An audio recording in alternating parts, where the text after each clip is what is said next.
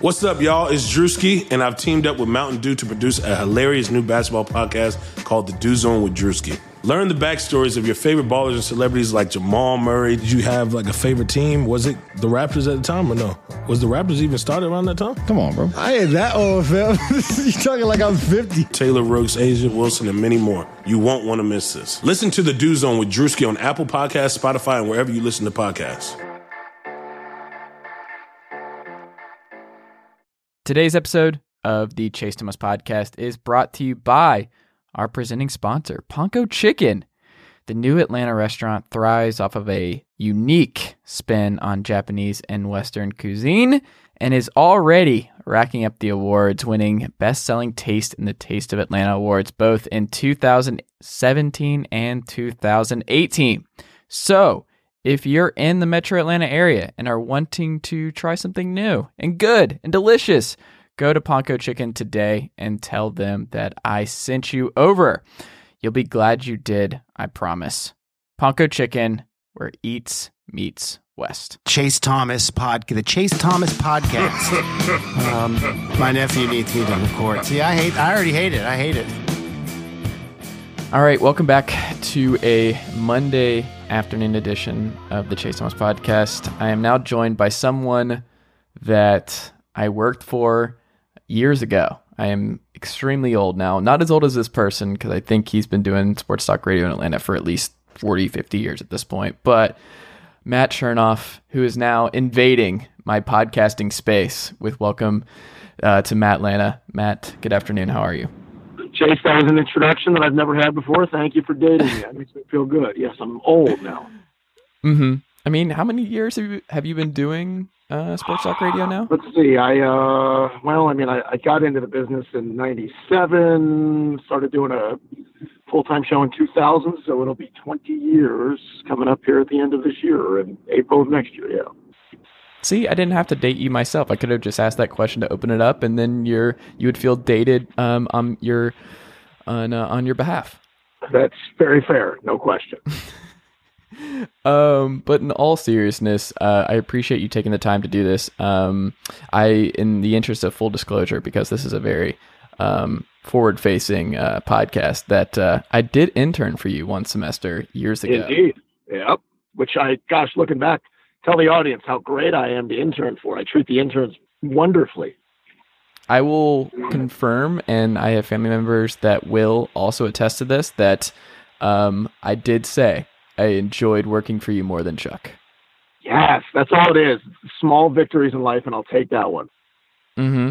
Well, Carlos has been on this podcast a couple times. Like Carlos, um, Hoyt, I think I'm not sure if he actually hates me. I don't think he has an opinion, but it's hard to get an actual read on what he thinks about you as a person. But um, I, I'm not sure.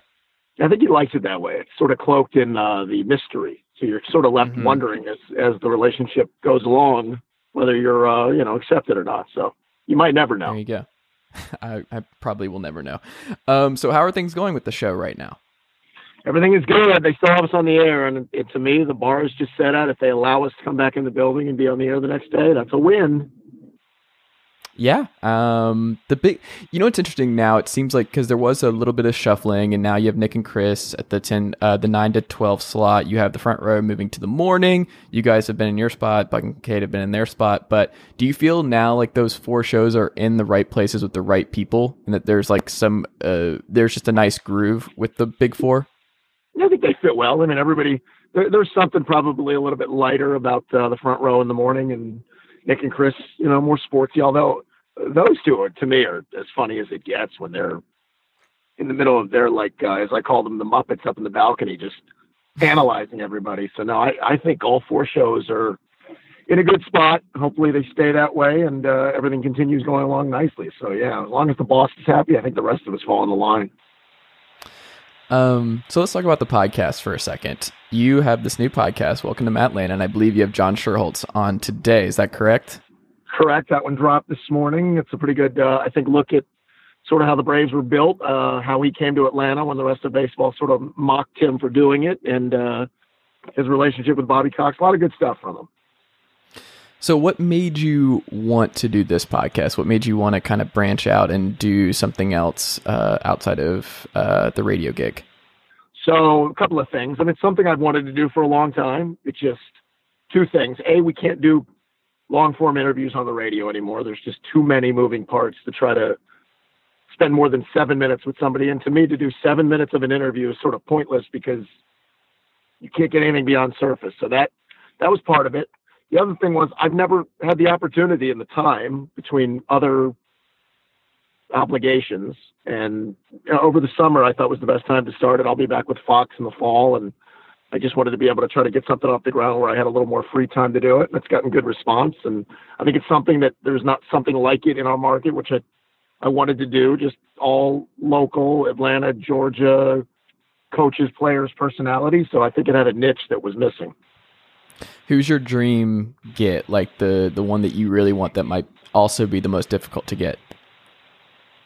Well, Ted Turner's the top of the mountain. I mean, Ted Turner's story yeah. would be remarkable. I think his owning the Hawks and the Braves. I think TBS, uh, just being in Atlanta. Think about the stories that guy could tell if he wanted to. Now Ted doesn't do much in the way of interviews anymore, but to share his, you know, stories of, of try to you know get the, the Braves off the schneid when he owned them in the 70s, and then the blip in the 80s same thing with the Hawks that never found their footing. The wrestling stuff with WCW, there's just a million roads you could go down with Ted.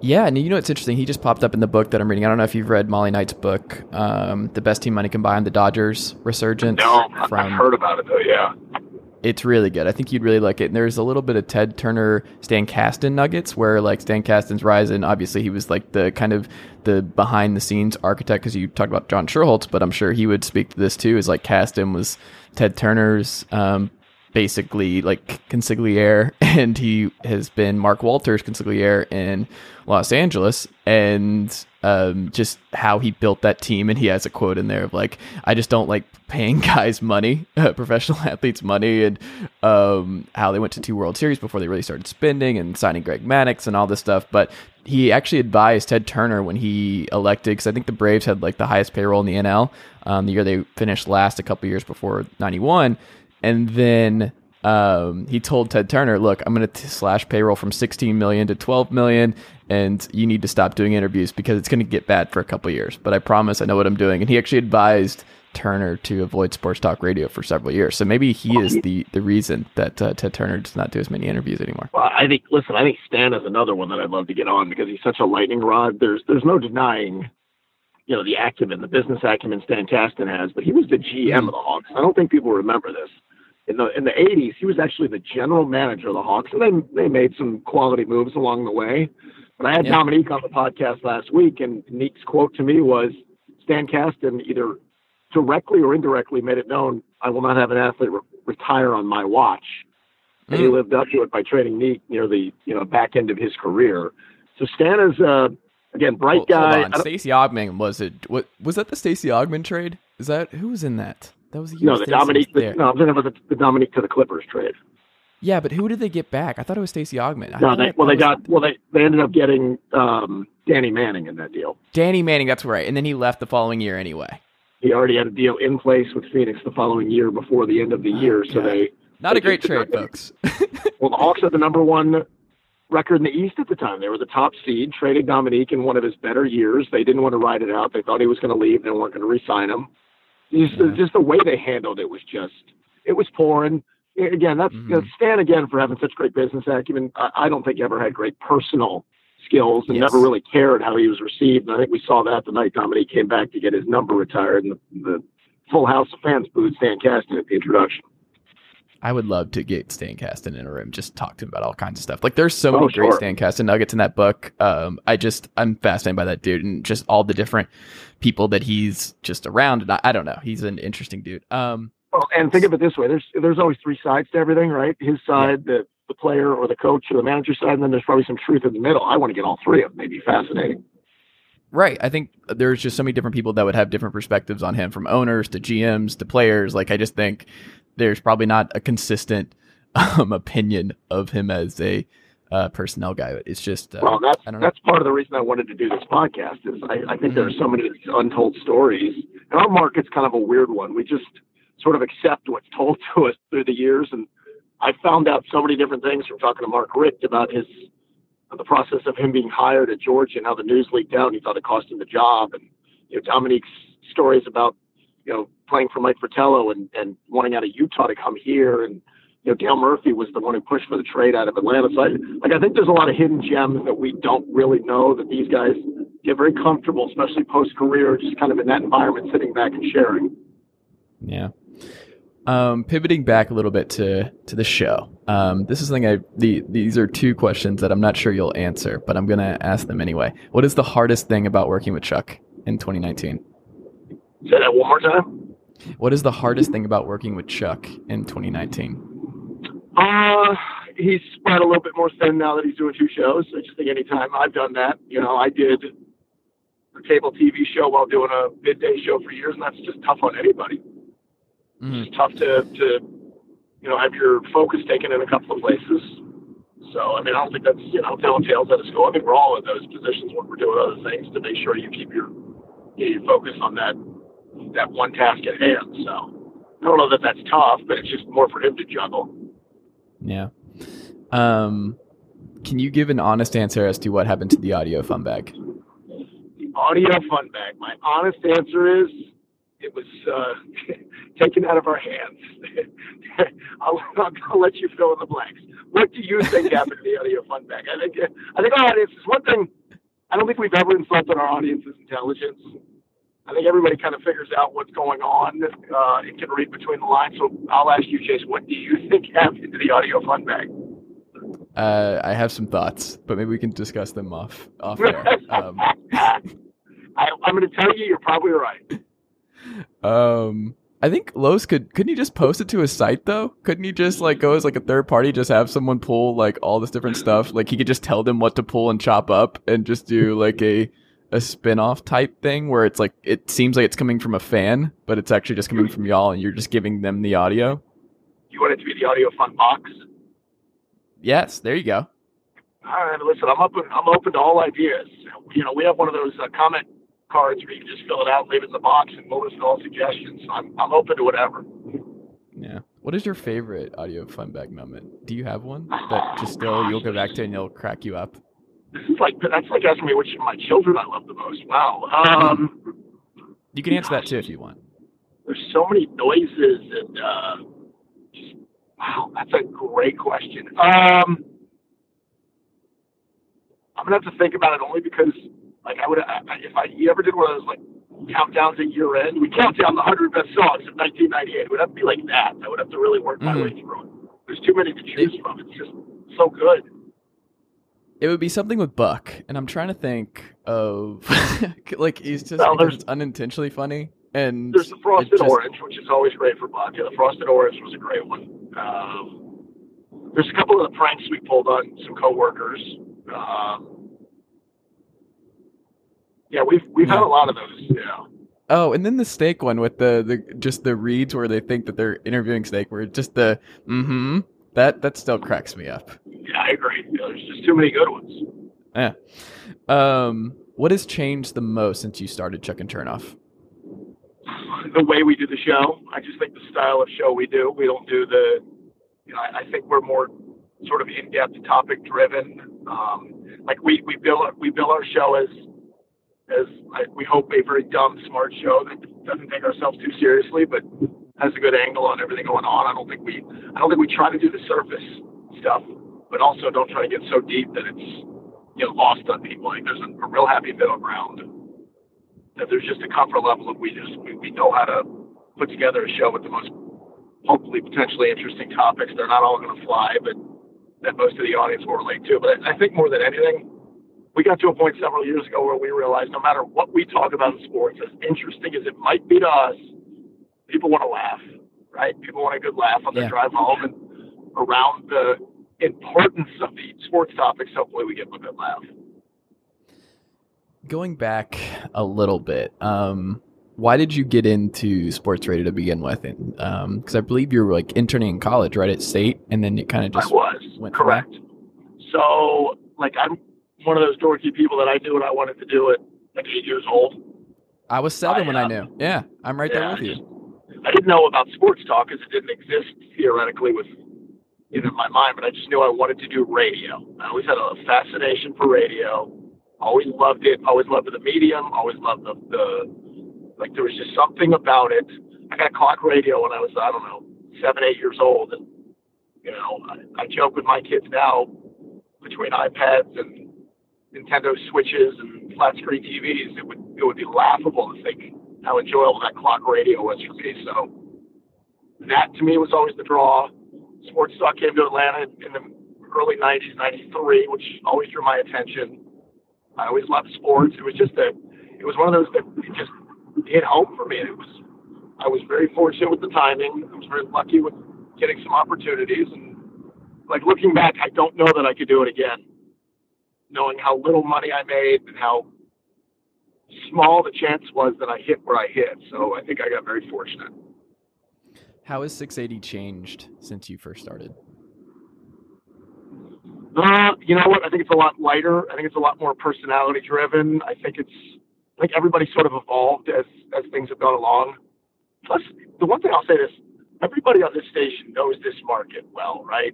not saying anything about any other shows at other stations, but I think there's something to knowing where you are, knowing what drives people, and know sort of what stirs the drink, and and you know, a lot of us either been here for a very long time, or in my case, or Chuck's case, who are actually born here and have a sense for the local fans. I, I think. Yeah. I think people got very comfortable with that over the years, and somewhere along the way, stopped realizing we don't have to do national sports talk. You know, we don't have to hit every topic. You have to hit the three or four things that matter to people around here. Yeah, and that's just it, that's advantageous, but it's also something that um, is just natural. It's organic, and it, it feels like you're not putting on a, a persona. Where it's like it, it's definitely a genuine thing. That's um, people who move here from other places. Like that's it's a disadvantage that they can't fix. Like that's something that they just no matter how hard you try, it will come off as just trying to ingratiate yourself a little too much, and that it's just not really who you are, and um, that's that's tough. Well, I think if you have to say we to force Yeah. it or our to try to, and, and that's why I said I don't think we've ever been insulting to our audience. And I think that's sort of insulting. Just be who you Also, are. Also, just never say "be" we in my team. Are you a we person? Do you say like uh, the Braves are my team? I- like we're I don't think I have to though. I don't think I, I think I'm in Okay. a position where I don't have. I think people understand. I, I joke. I am a fanalist. I've always said Mm. myself I am a fan.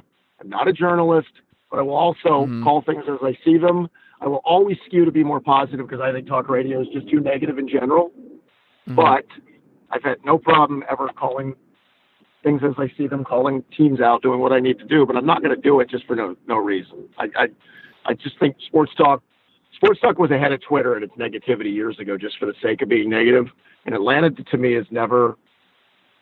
I don't think Atlanta's ever been that city that just thrives in the in the negative. We're not New York and we're not Boston, where you can, you know, break down the bunt in the third inning and get mad at the manager four times a week um, for in-game moves and just skew to negativity.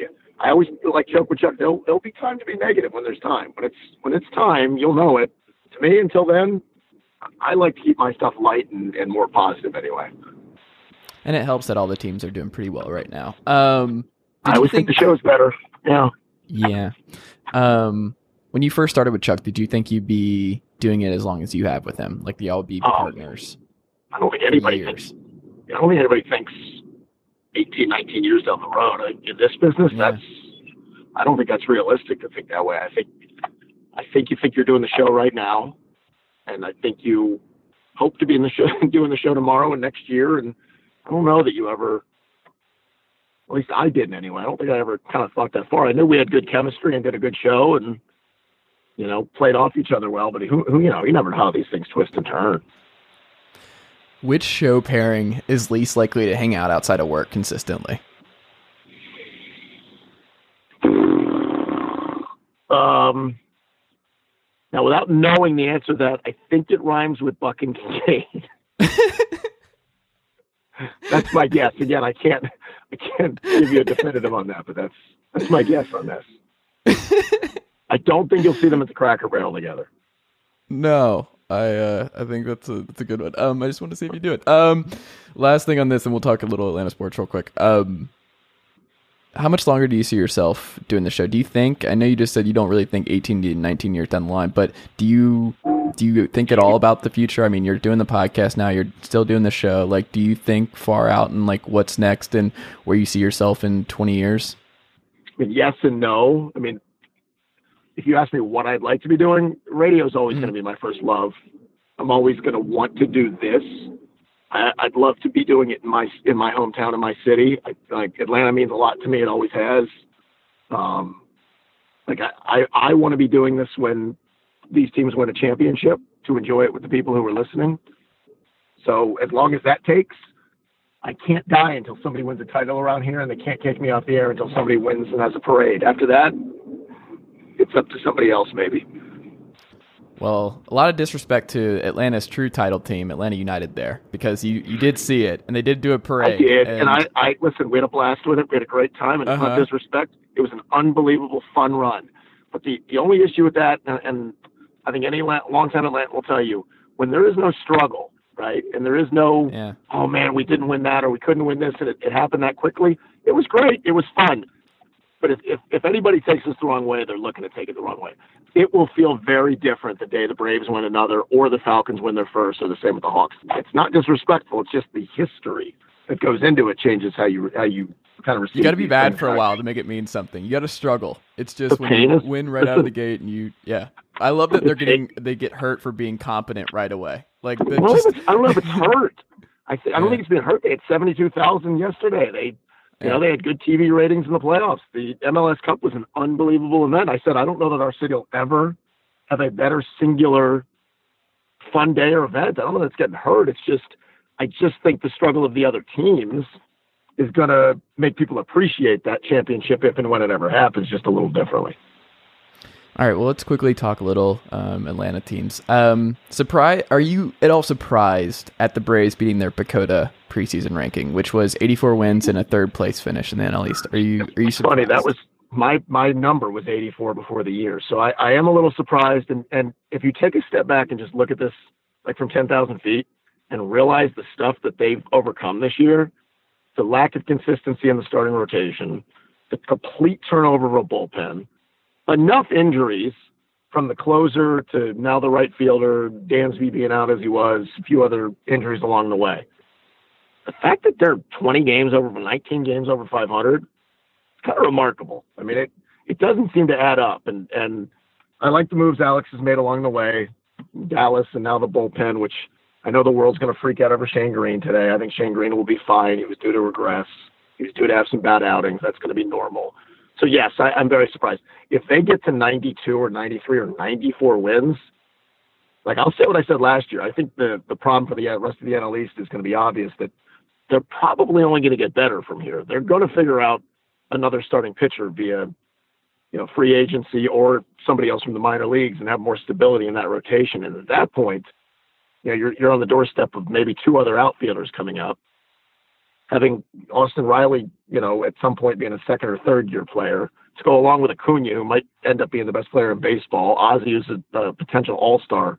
Like they're put together for a long competitive run. And this year, to me, if they overachieve at 93 or 94, that's frightening.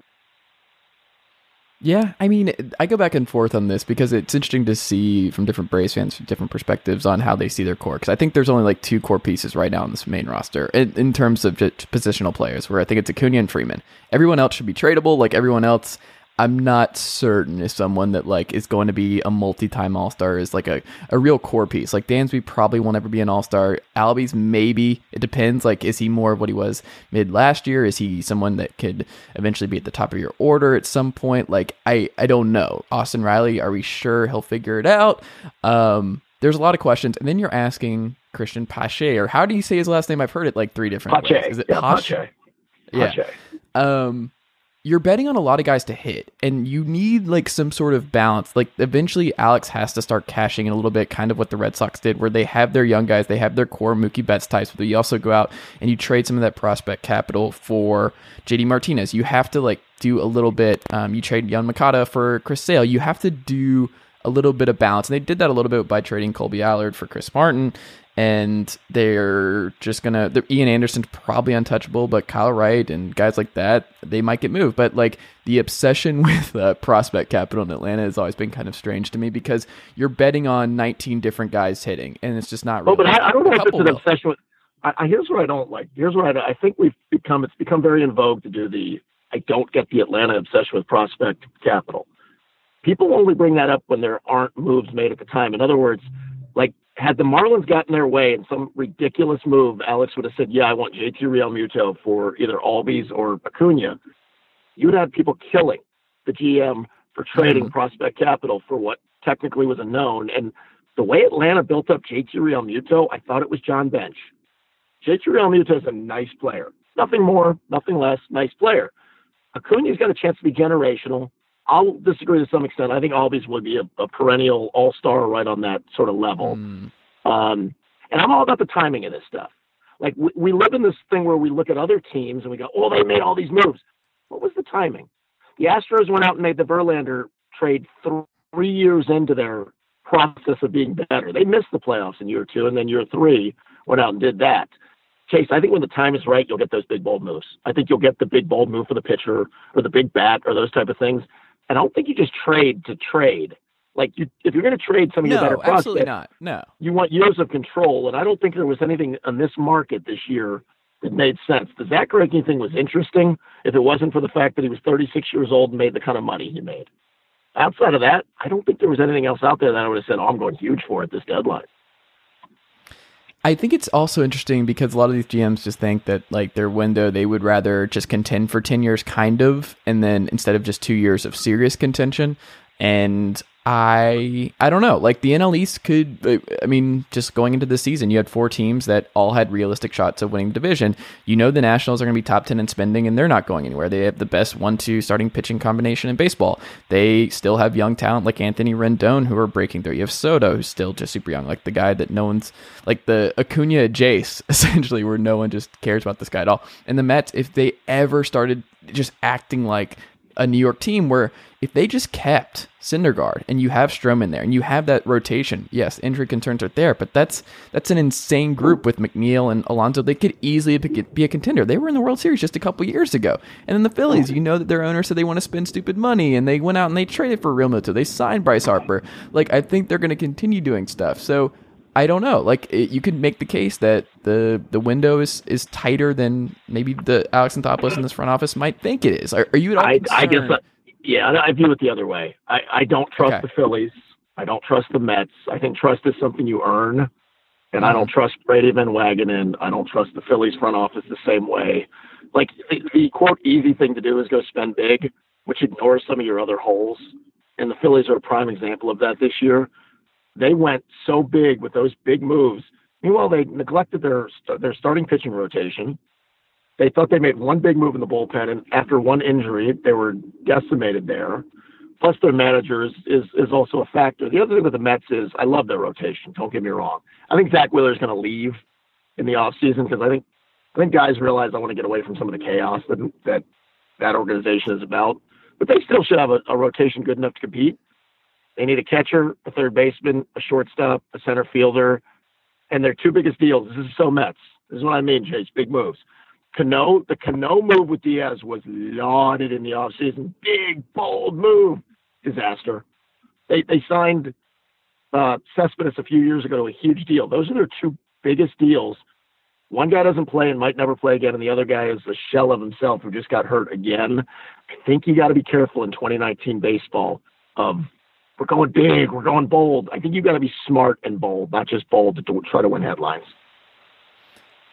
I'm also just kind of thinking about the Dodgers because do you uh, do you look at them through the prism in 2019 as like is this roster currently constructed in a way where they can actually compete in a seven game series against the Dodgers in the NLCS? Because this, this year what you're looking at.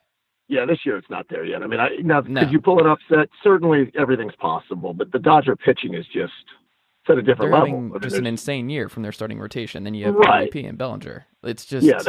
If there's a hole in the Dodgers, it's in their bullpen, and they didn't address that. So it's one of those that in a short series, can you try to work their starting pitching to throw a lot of pitches and they're forced to go to a pen? It would have to be something like that. It would also be something where they just didn't they didn't play a crisp series. It would have to be some scenario like that because their starting rotation is just so deep and so impressive. Um, but there's also a window for them too. I mean, Kershaw's not the youngest guy anymore. Um, you know, like Ryu's not 24. Um, Jansen. I mean, they won the division exactly seven years in a row, and they've gone to sure. the World Series two years in a row. And that team is that core is still young. That like yeah, there, there's enough there, but again, that I think that core is in championship mode now. You're going to look up in a year or two, and you're really quickly out of championship mode. I think you're going to see the Padres so. become the. Oh, I do. I think that. They're I think the, the, Padres. I'm, I know they are. I think the Padres are going to be the team in that division in, in a year or two. That all of a sudden, between their young talent, uh, their ability, that they're going to have flexibility to spend, I think that's going to be the team to watch in that division. I think Dodgers are good for another year or two, very good, but I, I think you're going to see a window start to close. I think there's a real chance they challenge the uh, the Braves for the 14 straight division titles. They're already halfway there.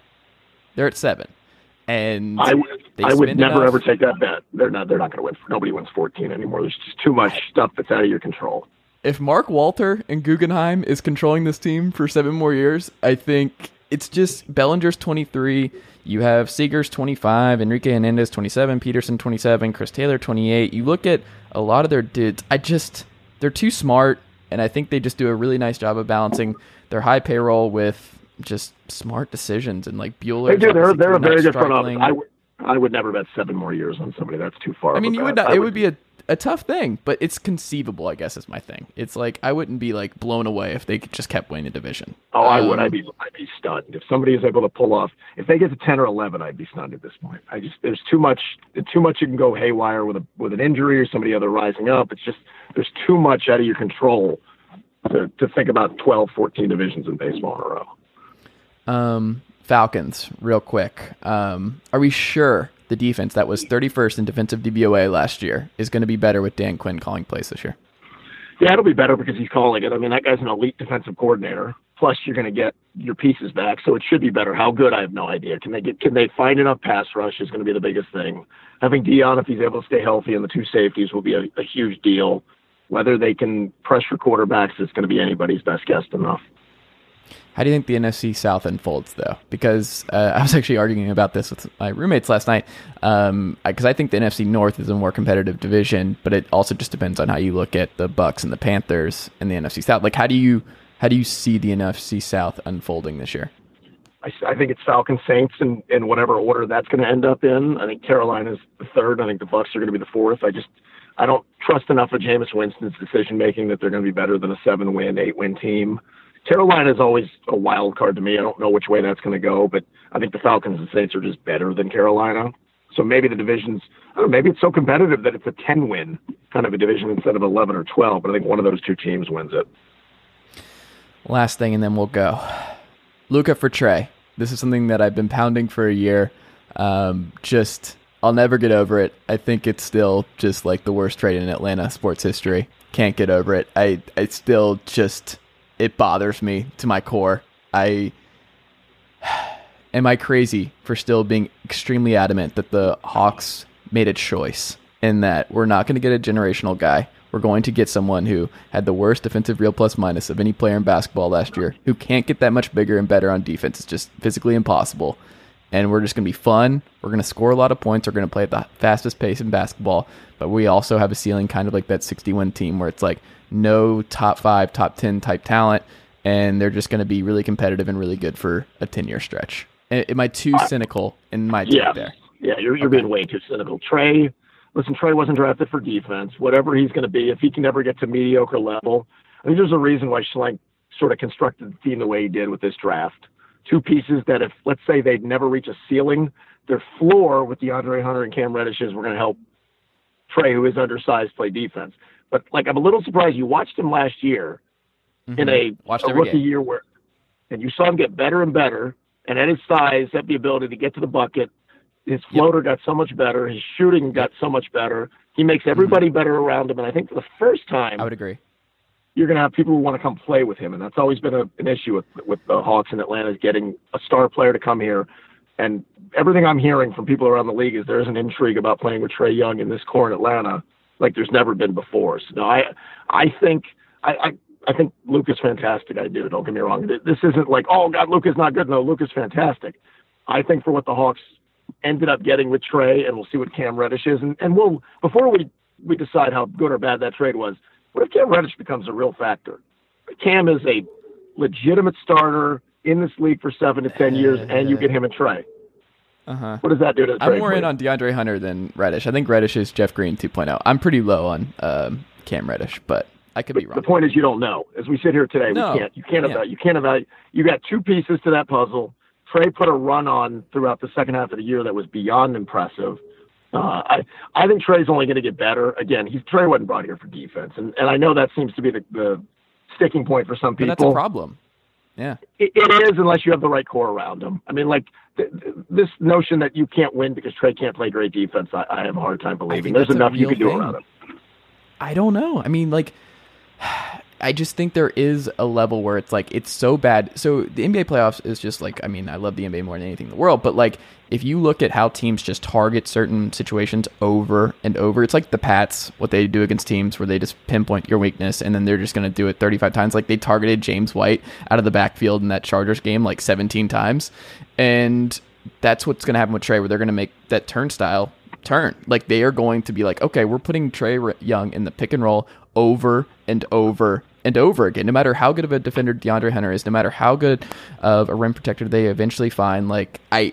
I just think that that is something that I'm not sure. Even with the reports of him adding ten pounds, I don't, I don't know. I just don't see. I, think it I think you're overrating. I think you're overrating. Yeah, I think you're overrating the level of it. Again, if you have a good defensive core around him to cover it up, again, he'll never be anything better than mediocre defensively. But if he's a guy who can score 20, 24 a night, he could be eight to 10 assists. If you think about his impact on every basket or near every basket offensively, and the fact that he, like, look what he did to Dewayne. Dewayne Dedmon just bought himself a new lifestyle in Sacramento because of Trey Young. The fact that he can make Dewayne Dedmon more than Dedmon's good. serviceable. Dedmon's fine. Dedmon was never anything more than fine. There's a reason San Antonio Ah, didn't He's good, man. I'm a big Dedmon guy. Loved him a lot. He like deserved a lot of the credit that John Collins was getting. I like John Collins' offensive rebounding, but like the stuff, like the the hype with him, it's like he's Okay, actually a pretty the terrible point is- defender. But yes, Point is, he made Dewayne Dedmon a, a like free agent to be that somebody wanted.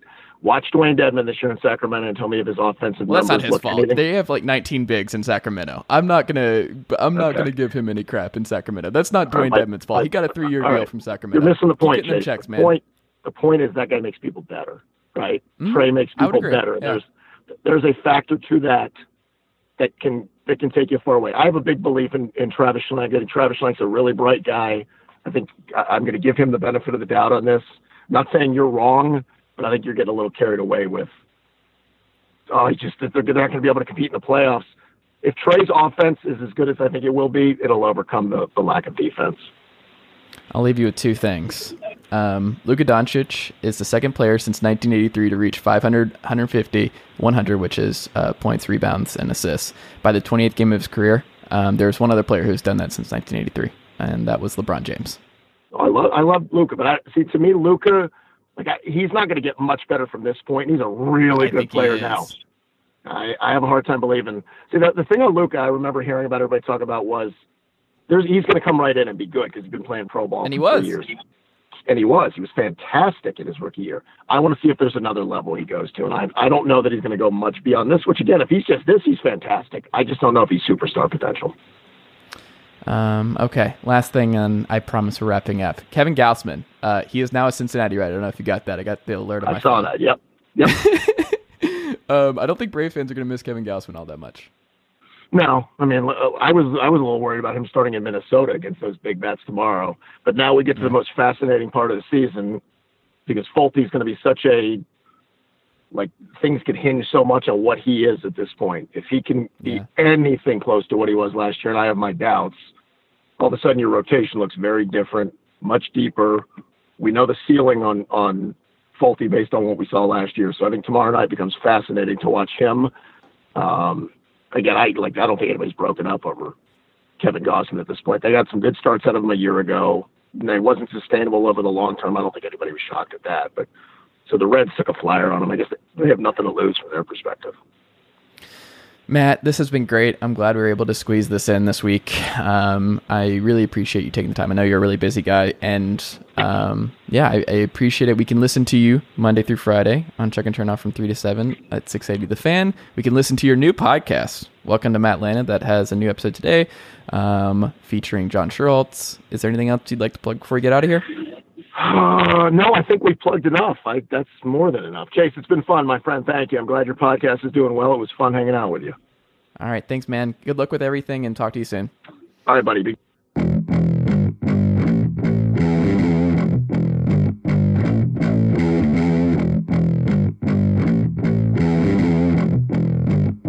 All right. Welcome back to the Chase Thomas podcast. I am now joined by my Chili's comrade, Chris Brockman of The Rich Eisen Show. Chris, good afternoon. How are you?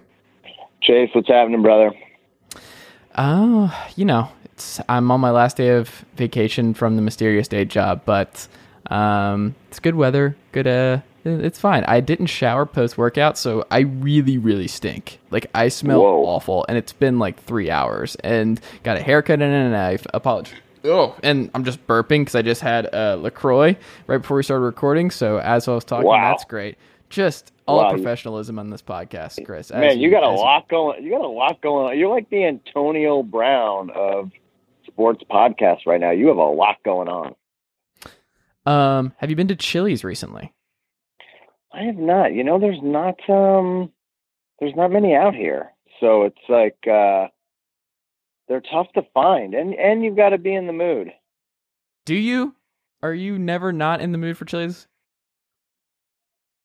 Would there ever be a time where you're like, I don't know, just not today, not feeling it? If someone asked you, like, do you want to go to Chili's?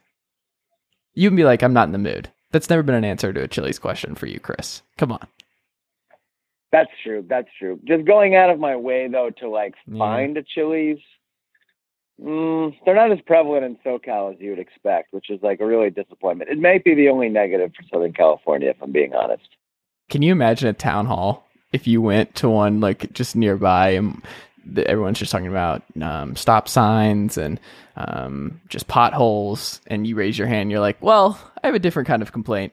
I have to drive 45 minutes out of my way to go to the closest Chili's, and I need that to change. Whatever we have to do tax wise to incentivize the Chili's Corporation uh, moving into the Southern California area, making it easier for me to access um, my uh, near and dear Chili's Bar and Grill. I, I would like to do that. I mean, if I have to write my congressman, I guess I will. I mean, I'll do it for you. I would very much love to write uh, a congressman about Chili's Bar and Grill. Um, but um, another time, another time. Uh, so we are going to be talking about the AFC East. You are a Pats fan, and I am. The Pats, I think, are going to be good, but the AFC East is, um, I don't think up for grabs, but I do think there are a couple interesting things going on in that division right now. Um, and it's not just the fact that the Dolphins already fired their offensive line coach a couple weeks into the, the, the season before it even really kicked off. Um, let's start with the Pats. If you, this might be a difficult question just because of you being a Pats fan and also just being realistic and being honest about the status of these four teams. If you had to make the case against the Pats winning the division this year, what would it be? The case against the Pats, uh, yeah. they don't have a premier wide receiver. Uh, there's question marks at the tight end position. Uh, offensive line has always been kind of an issue for them. Uh, defensive line as well. Their linebackers are great. Their secondary is great. Um, their running back's great. Quarterback is great. Coach is great. But offensive line, protecting Tom Brady, always been a question mark over the years, the last couple of years. Uh, he's taken a lot of hits early on in the season. Uh, I think that's one of the reasons Tom himself said that he bulked up a little bit this year uh, to 225 pounds. Normally he's in that 215 range.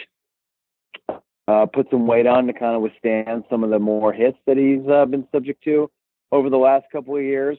And, uh, you know, no real dynamic playmaker at the wide receiver position. Uh, Josh Gordon, don't know if he's coming back. He's applied for reinstatement. Uh, we saw what Julian Edelman did in the Super Bowl, obviously.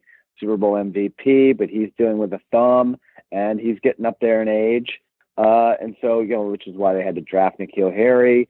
Um, Chris Hogan's gone, but he had a disappointing year last year after a good 2017. I think that's the case uh, against New England. Uh, it really all hinges on number 12, the 42 year old quarterback who just got an $8 million raise uh, for 2019. If uh, if he goes down or really falls off the cliff like Max Kellerman has been predicting for the last 10 years, um, then the Pats are going to be in trouble. And I think uh, that's really the case against them. I mean, it's going to happen at some point. Like it just has to. We're waiting for Rivers, the bottom to fall out. We're waiting for Brady. I mean, it happened with Peyton, but part of that was injuries. Like it is interesting that he's bulking up and it, planning to absorb more hits, which seems counterintuitive to what he should be doing right now. Which is that like that he shouldn't be preparing for more hits. Like that you should be like, hey, can we hit you less? So let's make you more mobile and you can dance around if it comes to that because we'd rather you not get hit. It's interesting that he's bulking up to take more hits. Yeah, but I think that's just just a precaution. Like I mean, in yeah, I mean, you're not. Oh, you don't want to plan to get hit more. That's never like a goal. But I think I think he sees what the line is like, and wow, he's been hit around the last couple of years, and so he's just just getting ready for it. Look, it's not like he's Kyler Murray or Cam Newton. He's not, or you know, Lamar Jackson. He's not running around the backfield. He doesn't make plays with his legs. So I think for Tom to have a few extra pounds, I don't think it's a big deal at all. It's probably not a big deal. I just it's Tom and his workout and Mr. Guerrero's offseason plan. I, I hope he's getting enough water. That's the biggest thing. Um, well, electro- electrolytes, man, mm-hmm. electrolytes. Mm-hmm. Pliability, yoga, avocado ice cream, no strawberries, no tomatoes. That's what we got to do, baby. No strawberries. I mean, I'm very pro no tomato because tomatoes are the the most just disgusting fruit slash vegetable, depending on who you ask. Like, there is nothing more disgusting than biting in, into a tomato. Well, you're not eating a tomato like an apple, right? But like tomatoes are just gross. They're good. They're gushy. They're just ugh. Hate tomatoes. Really? You don't like take like you don't like a tomato on like a club sandwich? No. I just go lettuce, mustard, turkey, and cheese. Mustard with turkey, huh? Oh, dude, I would put mustard on anything. Like honey mustard, spicy mustard, regular mustard. Like I wish I could just have mustard in every item of my food choices every day of my life. I love mustard. Wow. I'm a big mustard, mustard hot dogs, mustard hamburgers. Mm-hmm. That that's it. Okay. I mean, hamburgers and hot dogs. That's it.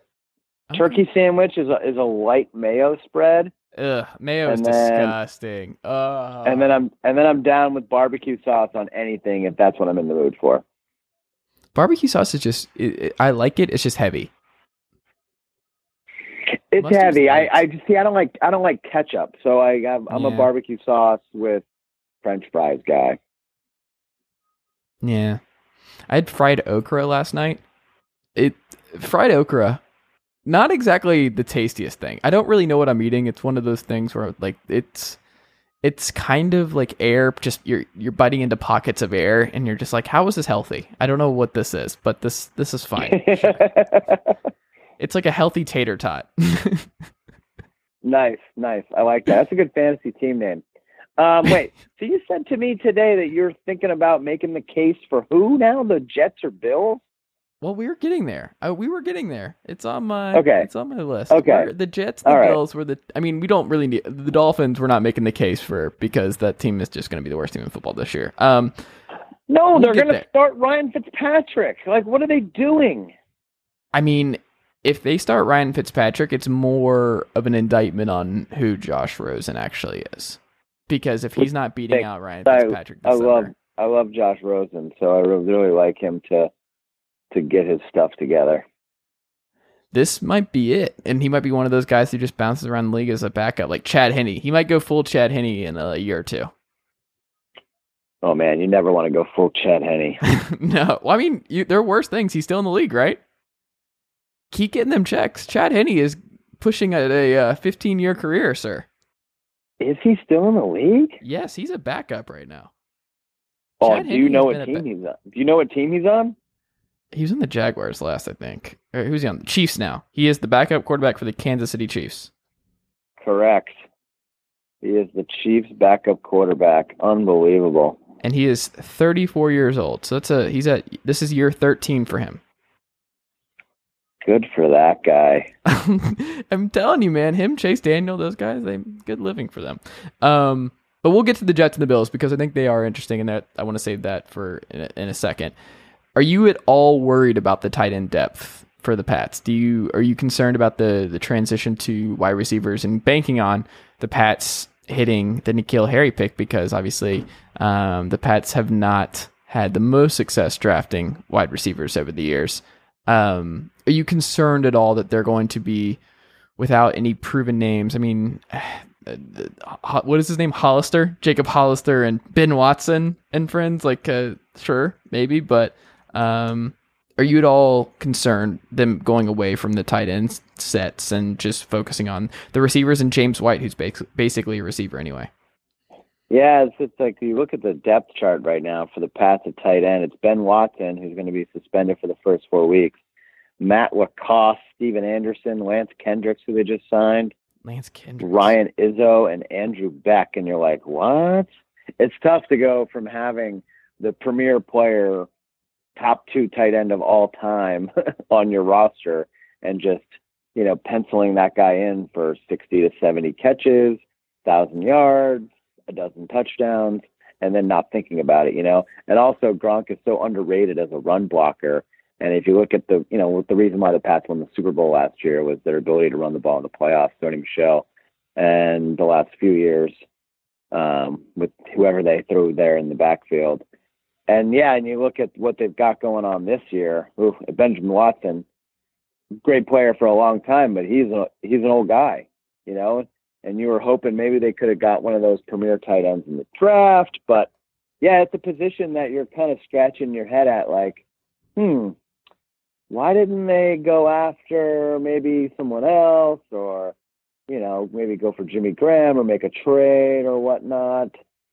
So that's that's kind of a head scratcher. You're kind of wondering where that because you're used to getting a certain amount of production from that position, and you're wondering if that's you know you can duplicate that this year. But so yeah, a lot of pressure on N'Keal Harry, a lot of pressure on some of these guys like Maurice Harris.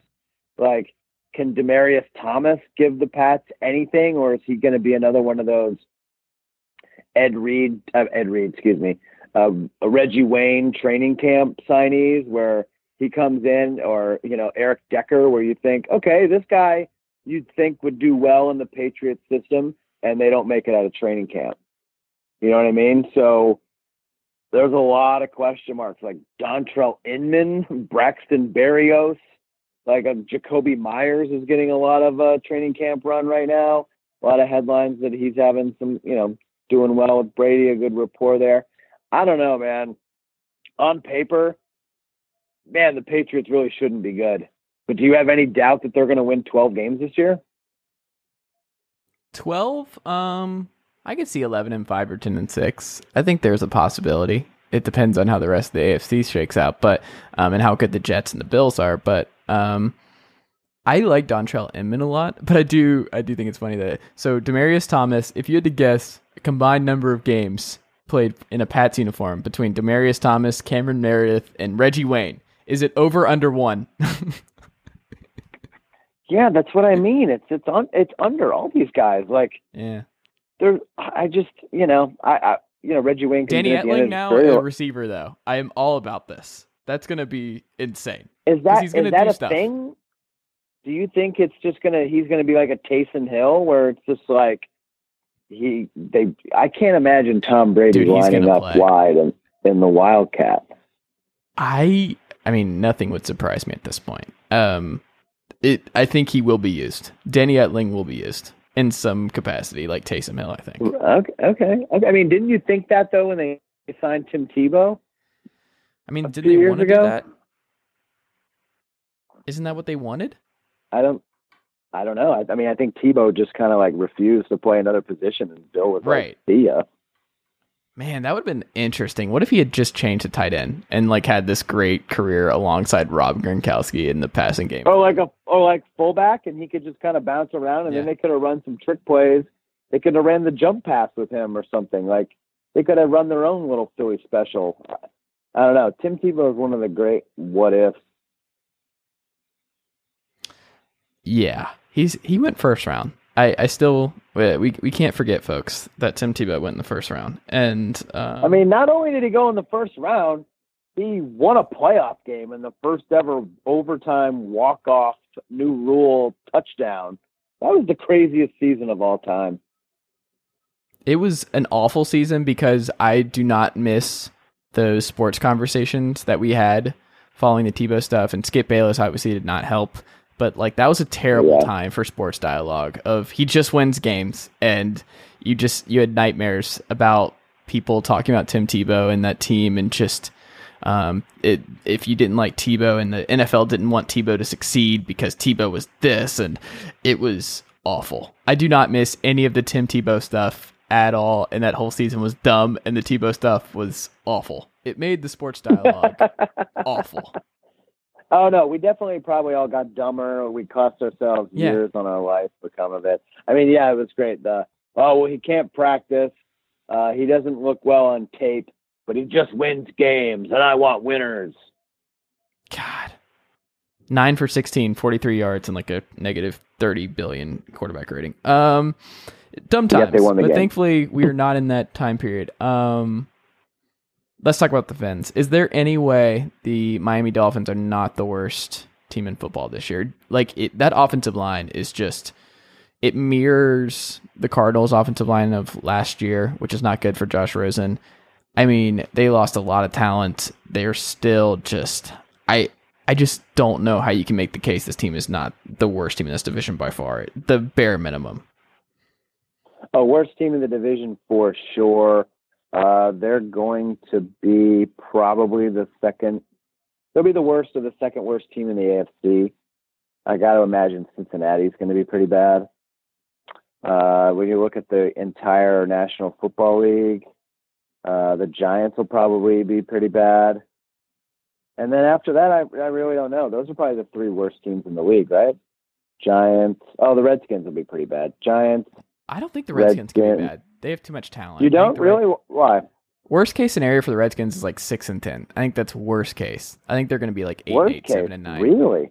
Yeah. Oh man, you are giving them far too much. They're going to start a rookie quarterback, and so Maybe. rookie quarterbacks don't exactly light the world on fire. I think Maybe you. a- I mean, you have defensive line. I like have a lot. uh, you have faith in Case Keenum, even if he's the starter. I think not. You got to look at it as biggest. Like, what do you mean with faith? Do I think he's good enough to win them six games? Yes. Oh, interesting. I mean, if they if What, really? Alex Smith was healthy, there's no way this team loses less than like seven games. How can they beat? They're not going to beat the Eagles or the Cowboys. They're only going to beat the Giants. They're going to beat one of those teams. Absolutely, they're going to have a dumb win because they do that. The Redskins, like, what was there? They had a lot of dumb wins last year. Like, they're not great. Like, they're not world beaters, but they're just too talented not to. And I like the O'Connor bump where O'Connell, excuse me, former Pat QB legend uh, O'Connell. Yeah. early Kevin, 2000s. Kevin O'Connell. Kevin Yeah. O'Connell. he's their new OC. He's um another like wonder kid. At, at least he's not from the Sean McVay lane, which is a nice breath of fresh air, I think.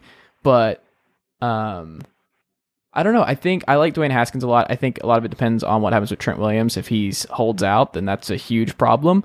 Um, they're super Right. thin at wide receiver. I still like Josh Doctson, but the running back group um, with Chris Thompson and Derrius Guice before he got injured last year looked like a potential next like Alvin Kamara type. So if he's healthy, I like that. Their defensive line is just Alabama guys, and that's always a good recipe. I think. Um, like their secondary. I mean, they got Landon Collins from New York. I think that defense is still going to be good. They still have Jim Tomsula, um, Greg Manusky. I like that just kind of kind of group. I I just I don't know. I, I like a lot of their guys. I like Ryan Kerrigan. I like Landon Collins. I like Josh Norman. I I, I don't know. I just I look at all their Yeah. dudes and I'm just like they just can't be bad. There's just too much talent for them to actually be a bad football team. Man, here's a game nobody's circling on the calendar. Week six, Redskins at Dolphins. that is that's not good. But the Redskins are going to win that game. Let me go. Do the know, Dolphins at- have a chance Miami, of going 0 and 16? no, no, no. Ryan Fitzpatrick is going to probably lead them to a three and one start. Their schedule. So they open up with the Ravens at home. That's a loss. Um, let's Yeah, I don't think the Ravens are going to be that good. they, but they're another team. Can't be bad. That team has too much talent to be bad. Weird things happen in the NFL, man. Death, taxes, and the DC area teams not being that bad. Those are things you can count. Yeah, right. Yeah, the Dolphins do have an interesting R- Ravens, Patriots, Cowboys, Chargers. That's 0 and 4. Redskins, that's 0 and 5. At Buffalo, that's a toss up, I think, that early in the season where it's not super cold yet, so maybe, but I'll go 0 and 6. At Pittsburgh, 0 and 7. Jets at home, that might be one of their one at Indy, Buffalo at home, at Cleveland, Philly at home, at New York, at New York, Bengals at home, at Pats. Yeah, they're going like 1 and 15, 2 and 14 max. 2 and 14 is best case scenario. Well, they're I mean they're trying to tank for Tua, so I mean they got the schedule lined up to do it. God, Yeah, that smells like 3 and 13, right? Damn, that is ugh. Don't That's like rough. it. It's rough. That's rough. All right, we're done talking about the Dolphins. Let's hey, they're making strides though with their uh, their uniforms, so at least they'll look good being bad. Um, the Bills and the Jets. These are the two teams I think we both are fascinated by, and you're fascinated by my uh, interest in both of these teams. Um, one of these teams just feels like they're going to sneak into ten and six. I don't know which one. A lot of people are talking themselves into the Jets. I think I might trust the Bills defense more, but I do have real concerns about Josh Allen. But I do like that they brought in Cole Beasley. I like that um, John Brown is going to be a good deep threat for them because Josh Allen, like, he's just going to throw the ball up 40 yards downfield, and John Brown's just a speedster, so he might be able to bring some of those in. Um, I like what they did at tight end to get a little bit better there. I still have some real questions about their offensive line. They got the dude from Kansas City. Cordy Glenn wasn't. Uh, he got moved to Cincinnati, and I just I was kind of like Cordy Glenn, but um, that offensive line it, it was not good last year, and a lot of what was great about this Bills team was their defense was great. So they were winning games like nine to six, while Josh Allen was struggling mightily, but they right, win right, games right, they shouldn't have. Like the Titans, that awful game. Like they just, I can they do that back to back years? I don't know. Does Josh Allen have another level? Um, but then you have Sam Darnold with Adam Gase in this group, and Gregg Williams, who is I think an upgrade at DC. Um, even though there is a lot of weird stuff going on with Williams and Gase, and like did they want each other, and like Gase not wanting like Williams' son being involved, like all kinds of weird coaching stuff there. But um, they're no fly zone in the secondary. I like the fact that the Jets still have Maye and um, Adams and that group. So it seems like with Gregg Williams' style, they'll be good there. But is Quinnen Williams enough to get them a pass rush? Because the pass rush has just been terrible for them for years.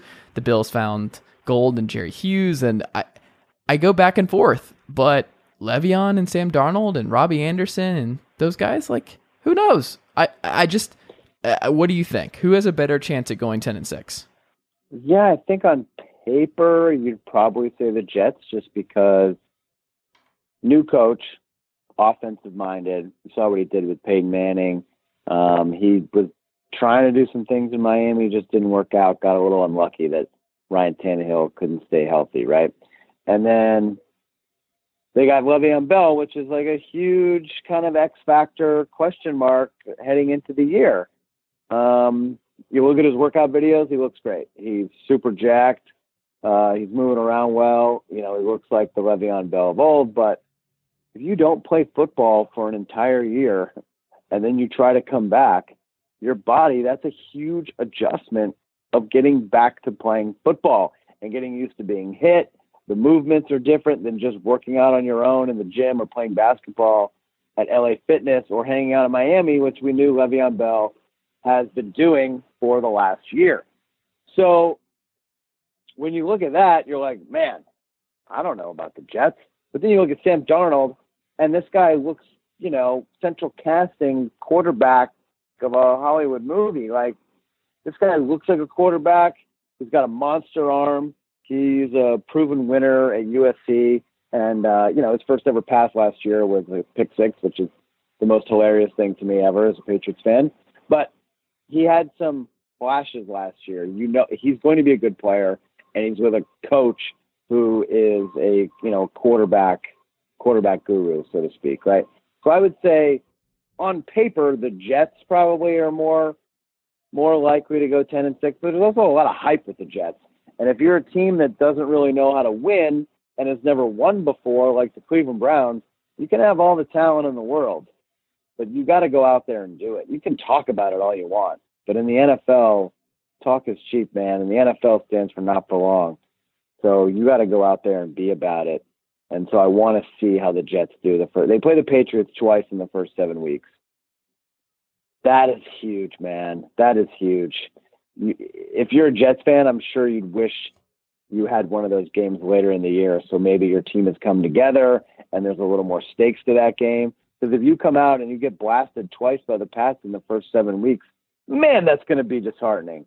Yeah. So we'll see how they look there. But Buffalo, look, you got a defensive coach, but the NFL is all about offense, man. So I want to see how Josh Allen looks in year two. We know he's got a giant arm, uh, but who knew this guy could run around like he can? Uh, for me, massive question mark at the running back position.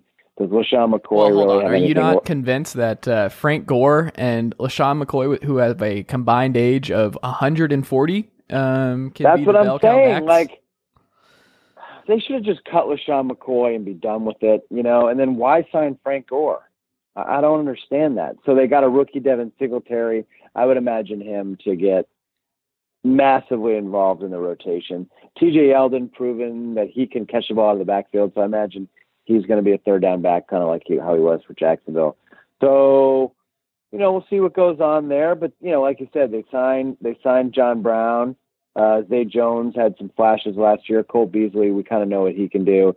He's kind of a poor man Edelman. So uh, they do have some players who can make plays. It's really all on Josh Allen and how much uh, he's going to show that development from year one to year two. I love Tyler Kroft. He's on pup right now, but when he's healthy and he's played like four games total in his tenure in uh, Cincinnati, but when he was in the field, like he like I think when Andy Dalton was targeting uh, Kroft, he had like 130 something passer rating. Like he's one of those Yeah. dudes who I actually could see as like a sleeper, like Josh Allen favorite. And then you have Knox Dawson, a third round uh, or Dawson Knox, excuse me, third round pick. Um, I think they're going to go a lot more tight end heavy, giving him easier two yard out throws that hopefully he can hit a couple of, and then just throwing up the deep ball to um, John Brown. But I think it's going to be a lot of Beasley and a lot of Tyler Kroft, which um, you never know. But I think a lot of it's going to come down to what does Dion Dawkins look like at left tackle? What does Mitch Morse, they're signing from um, Kansas City, look like at center? And then Cody Ford at right tackle, a second round pick. So if the offensive line's a little bit better, um, Josh Allen's able to hit those short intermediate routes to those tight ends and Cole Beasley, maybe they can do something. But running the football, I think it's going to be a, a real problem um, because those those running backs playing behind a potentially bad offensive line, I, I don't think that goes well. Then you're like Ed Oliver, Jerry Hughes, Trent Murphy. I, I like a lot of their dudes. Matt Milano is like a really good weak side linebacker that um, PFF loves. And then I like their secondary a lot. Poyer was good. Tre'Davious White's awesome. You just kind of go up and down the list. Kevin Johnson was good for them. Levi Wallace, that Alabama dude, he played really well for them down the stretch last year. Um, I don't know. I think this defense will be good. Um, I trust it more than the Jets, but I think a lot of it comes down to who do you believe in more, Darnold or Allen? Who would you rather have for the next five years? Who do you think is going to be better five years from now?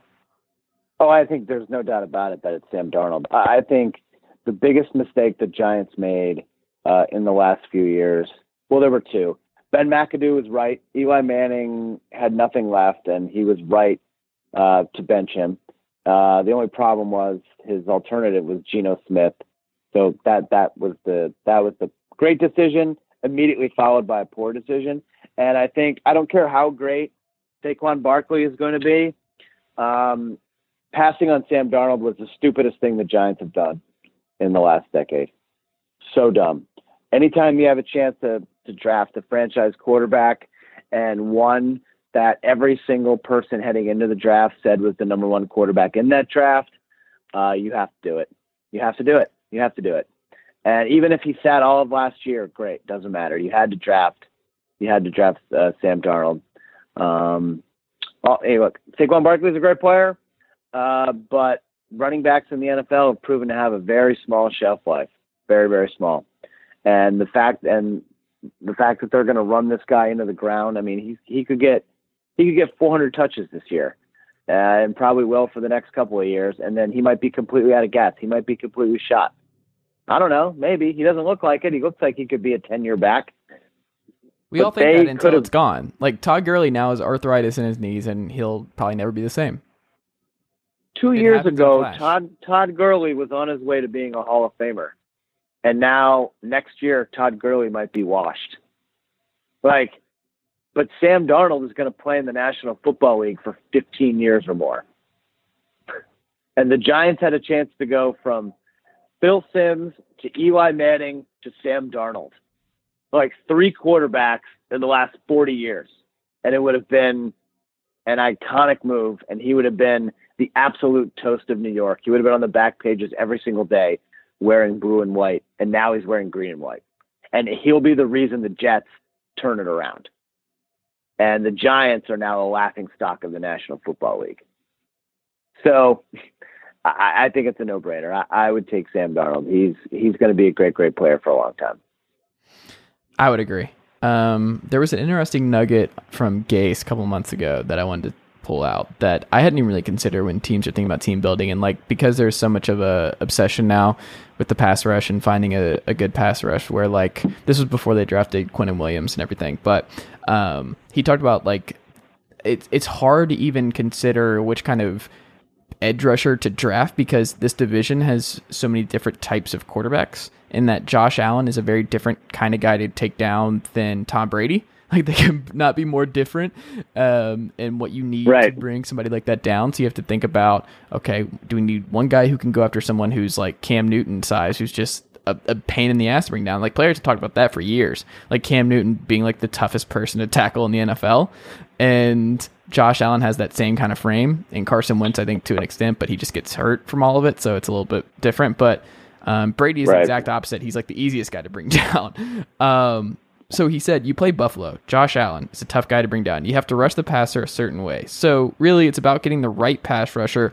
or getting the right group of pass rushers. I don't know if it's really, hey, one guy fixes this at this spot, one guy fixes this. It's just about making sure that we build the model the right way of saying, this is how we can win the division. I mean, that's the key to everything, right? You win the division, what do you get? What do you get in? You get in the playoffs. So that's what you want to try to do. You have to make sure you build a team to win the division. So he kind of spirals a little bit at the end of that quote, but like, I do think it's interesting if Belichick had said that. Like, you could have taken Gase's name off, and I think that would have been like a Belichickian quote of like, you don't just need one. You can't just have an Ed Oliver or Khalil Mack, and that solves all your problems. You need like a system that works and a multitude of schemes and guys that you can throw at different types of quarterbacks because this league just has a lot of variety now, and most teams have a good one, and they're just different in the way that you have to attack because Brady gets the ball out so quick.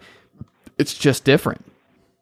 Yeah, and that's why Bill talks about you know, and every Patriots player talks about it. They don't they don't game plan season to season. They don't build their roster season to season. They build their roster and change their game plan week to week. And so they're able to change on the fly, quarter to quarter.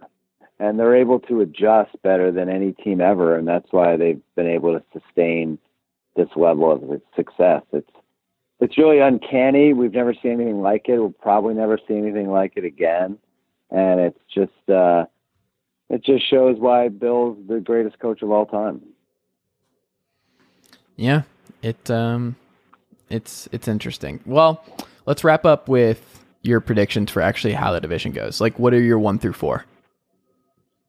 Uh, I would say the Pats probably go, like you said, like 11 and 5, 12 and 4, something like that, kind of what they always do.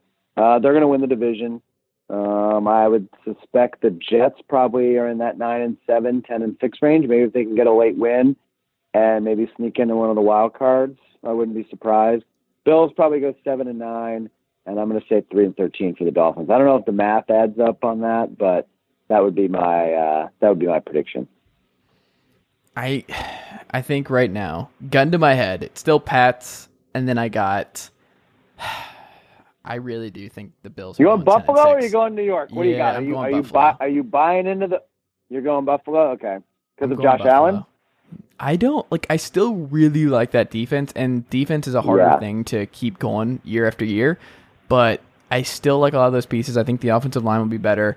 I think the receivers will be better. I think the tight ends will, if they can stay healthy. If Kroft can stay healthy, and that third rounder is pretty solid, I think they'll be okay. Um, and I just think they'll be in a lot of games where, like, if they win a couple three points or less games where they're like three and one in tight games, they're they're gonna be okay. But I I don't know. The Jets, I just have to see it. Like, there's just so much weird stuff with the Le'Veon, Darnold, Gase, the new Joe Douglas running the everything, Gregg Williams running the deep. There's just so many variables that I mean, I could see it. I just I don't know. I think that pass rush is still going to be a problem. I still think that offensive line might not be great.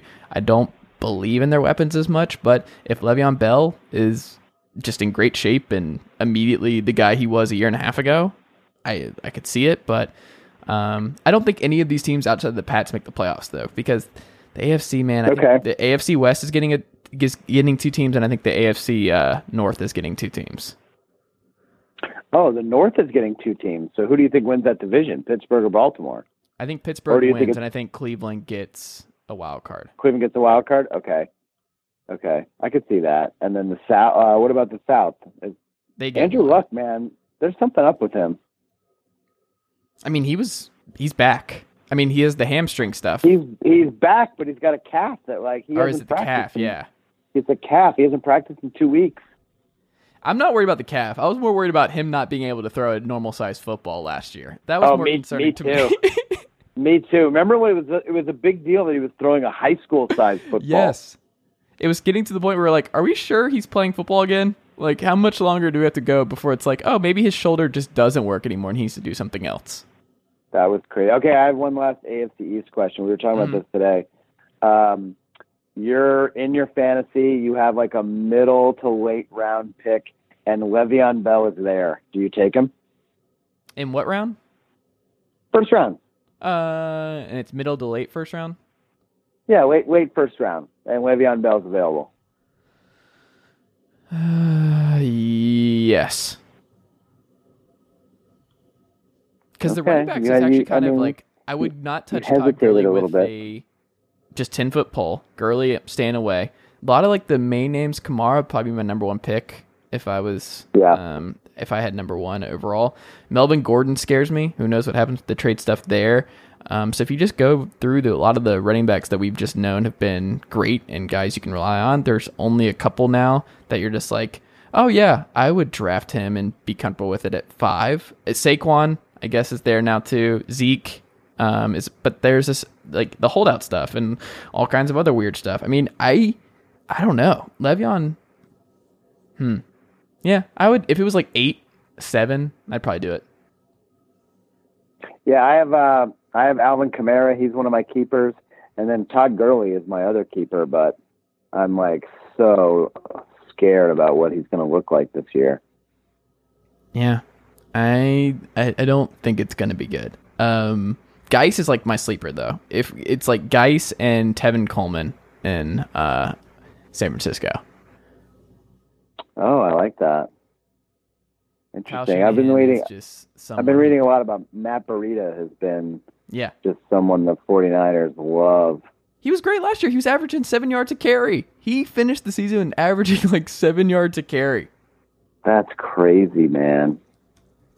Kyle Shanahan and his zone scheme and everything, like he just he he he just knows how to get these guys get a lot out of these guys, and I just think Coleman's more talented, and he's just there's all the makings of a breakout type like Michael Turner in Atlanta years ago, where it's like he finally gets his own oh, team, Oh, with a yeah. scheme, and he just breaks out. Yeah, I'm totally with you on that. Well, it'll be interesting to see. I'm curious as to what the the Jets are going to look like because there's a lot of hype right now. It's kind of like them in Cleveland or the you know the most talked about teams that uh, haven't proved anything in 20 years. Yeah. It's that's why I mean I just there's all kinds of us against the world stuff with the the Steelers and just like the post Antonio Brown Le'Veon Bell bump where it's just calm and they still have a great offensive line. Ben's still there. Diontae Johnson is basically like mini um, Antonio Brown, and then you have defense with Devin White now, who replaces the Ryan Shazier gap that really hurt that team last year. I mean, there's all kinds of things um, that point me in the direction of the Steelers having a really nice bounce back year and going like 11 and five and being one of the best teams I, in football. I totally agree with you. If you're looking for one of the best division winning value bets, it's the Pittsburgh Steelers. Yeah, we're on the same page, Chris, as always. We usually, you know what, Chase? We usually are. That's good. Either good or scary, depending on who you ask. And that's how, and that's how I know you're a good man. Oh, all right, brother.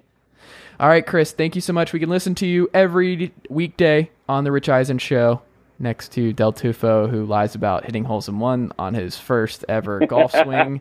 Um, Rich Eisen over there. Yeah. Um, but we will do that. I listen. You should listen too. Chris, always a pleasure. Thank you for making the time, and I will talk to you again soon, man. Of course, man. Always a pleasure. Appreciate you having me. Be well. And that'll do it for today's episode of the Chase Thomas Podcast. I just want to remind you guys if you like today's episode and you are subscribed on Apple Podcast or iTunes, I would really appreciate if you could take a second, leave the show a five star rating and a review. If uh, you're not an Apple Podcast listener, remember you can find the show on Spotify, TuneIn Radio, SoundCloud, Stitcher, uh, Google Play, or wherever else you get your podcasts. Uh, be sure to check out chasethomaspodcast.com where you can access all of my previous episodes and also find all my writing. I'm writing there fairly often. And also follow me on Twitter at chase underscore Thomas and like the Facebook page at facebook.com slash chase Thomas writer. Uh, thank you for your support, and we will be back at another episode very soon. Thanks, guys.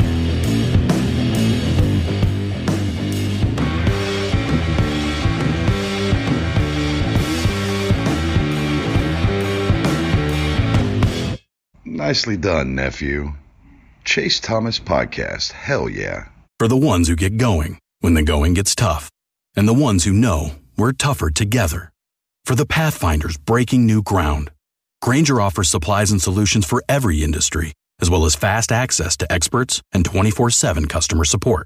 Because we know you have people depending on you, so you can always depend on us. Call, clickgrainger.com, or just stop by. Grainger, for the ones who get it done.